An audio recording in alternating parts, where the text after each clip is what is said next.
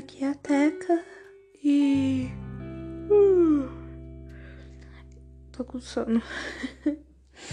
eu decidi parar de compartilhar, sabe? O meu podcast.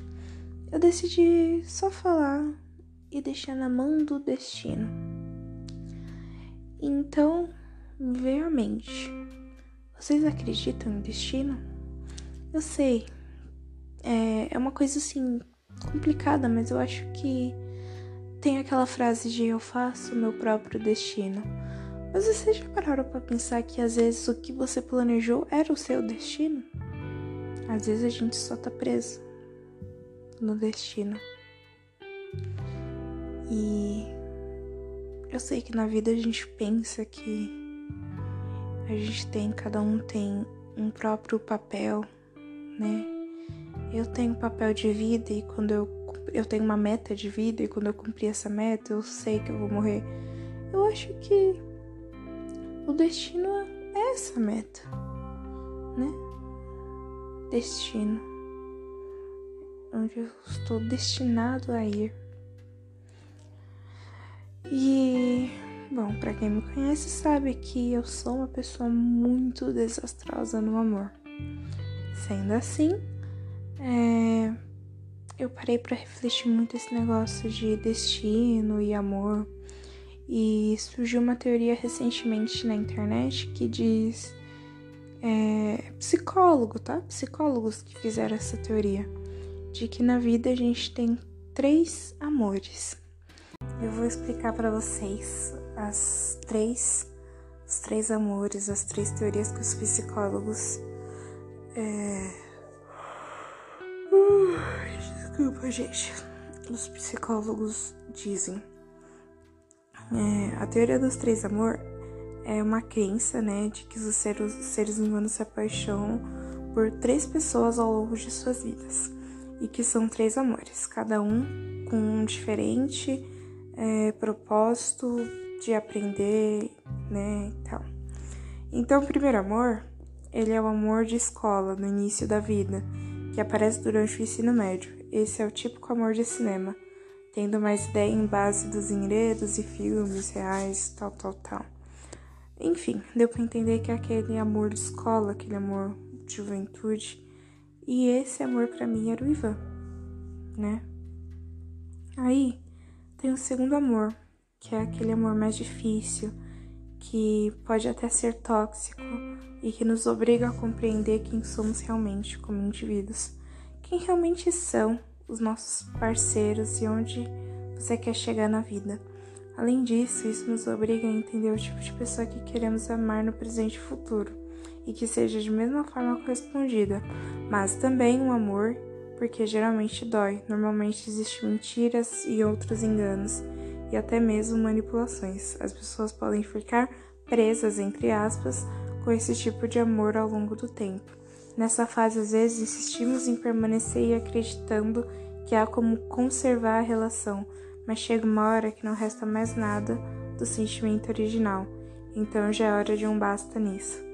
Para mim, esse amor era o Ivan, ou desculpa, gente, esse amor era o Wallace, ou o Cauã, mas nem tanto o Cauã, porque o Cauã foi uma coisa muito rápida na minha vida, né?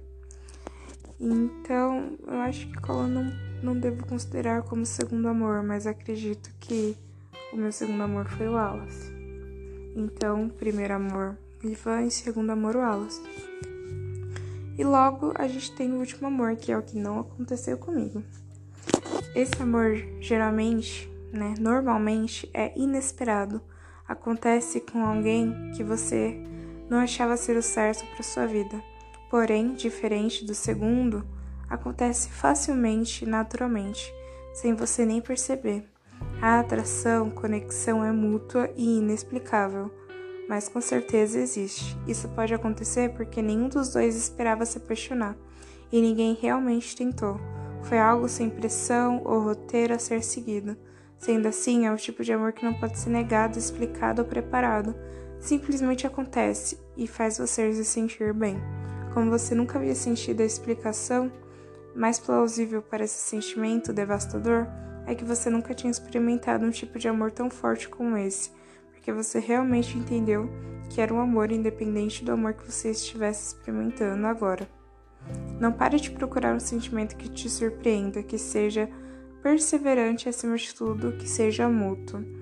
Então, essa foi a teoria. Não sei se vocês concordam ou não, falam lá pra mim no meu Instagram. E antes de dizerem, tipo, que ah, isso é neurose, isso é, é balela aí pra boi dormir, foi um professor, é, Sérgio Henrique Faria, que é diretor do Estúdio da Mente, graduado em muitas coisas aqui. E eu não, não posso, porque realmente tem muita coisa, não consigo explicar cada um. Só que só para vocês terem noção, ele é parapsicólogo, ele é hipnoterapeuta e neuro neuroeducador com especialidade em neurociência clínica e educacional. Aí tem mais aqui, neuropsicologia, neuro, sei lá o que das quantas. Uh, mano, tem muita coisa.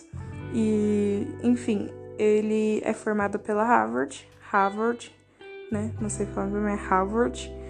E, enfim, tem um monte de pós-graduação. Uh, se vocês quiserem saber mais, é só pesquisarem na internet, assim, a teoria dos três amores. E vai aparecer um monte de site falando, bem como um monte de site é, científico, né? É, pesquisa no Google, Google Science, sei lá, sei uma coisa assim, Science. Enfim, essa foi aí a teoria do, dos três amores. E ficou assim a minha pergunta, né? Se, é, se isso é destino. E o que tá faltando, porque eu já sei que já passei pelo primeiro e o segundo amor. Só me falta o último. E eu acho que nem sempre todo mundo chega na última. Esse podcast foi mais pra dormir, né? Porque eu tô morrendo de sono. Bom, boa noite, galerinha.